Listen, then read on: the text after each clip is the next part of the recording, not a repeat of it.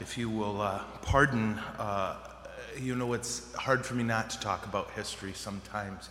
Uh, and this is one of those times because when you think about what St. Patrick did in the fourth century AD, it, had a, it has a direct effect on us today.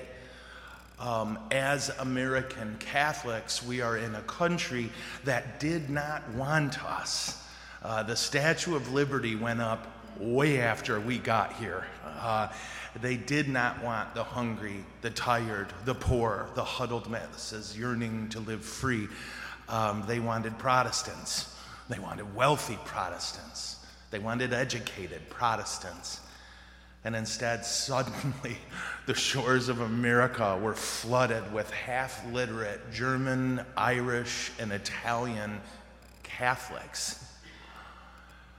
It's funny, uh, as a historian, I can tell you, I would love to say about on the Feast of Germans or Italians during this time what they did, but they just moved. Every time things got hard, uh, German Catholics in particular went, well, we'll just go west.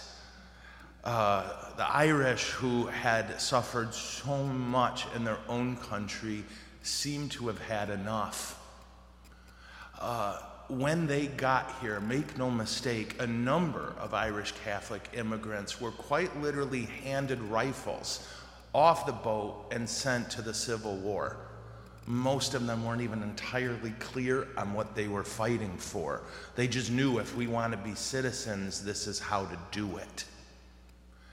Um, the hardships they encountered would be tough for us to imagine because suddenly there are more Catholics in this country than anything else. But the Ku Klux Klan, for example, was founded. Uh, its original stated purpose was to drive Catholics from this country. They didn't want us here.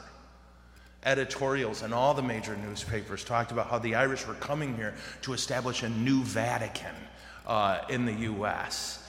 and to rule over the Protestants from this central place. I, believe it or not, I think they thought Kansas, which I don't know why we would do that.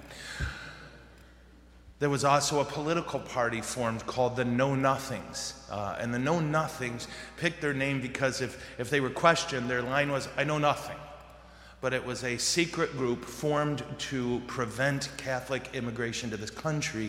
And they were in a small group. They elected two presidents under the banner of the Know Nothing Party. Uh, Catholics were not allowed to teach public schools um, because they were afraid of this, what they called popery, uh, not the bathroom spray. Uh, that was, I, I didn't even mean that. P O P E R Y, Catholicism. I could go on and on, and I swear it's so hard not to, but here's the thing um, they stood and they fought. And when churches were burned down so commonly, Catholic churches in New York were burned down so commonly that Abraham Lincoln gave a speech begging people to stop burning Catholic churches. Um, in the end, here we are. And now, frankly, we're the majority. Catholics are the wealthiest sub-economic group in the country by far. And while hungry, scared, poor Catholics built St. Patrick's, uh, it is us powerful and rich Catholics who can barely scrape together enough to build a beautiful church.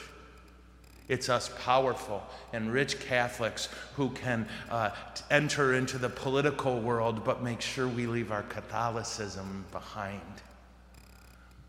Our enemy is not the people who didn't want Catholics here or who don't want Catholics here.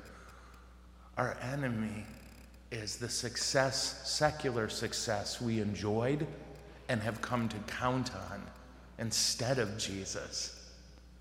St. Patrick wasn't rich, he wasn't powerful, but the whole world changed because of him. And for us who are Catholic, I invite us to remember that our job is to be faithful to the gospel before we are successful at anything else. And if our hearts aren't smitten with Jesus, if our decisions don't revolve around this beautiful faith we've been given, then we might keep some kind of weird Catholic cultural heritage, but certainly not the holy heritage that makes martyrs and saints and people who say, I'll go to church even though it's illegal. I'll pray no matter what happens to me. I will live and die and breathe this faith. So today, I ask St. Patrick to pray that we are all converted, that each of us give our whole hearts and minds to Jesus and to his gospel, so that our Catholicism is less cultural and more spiritual and produces the kind of people that we admire and count on, like St. Patrick. Amen? Amen. Okay.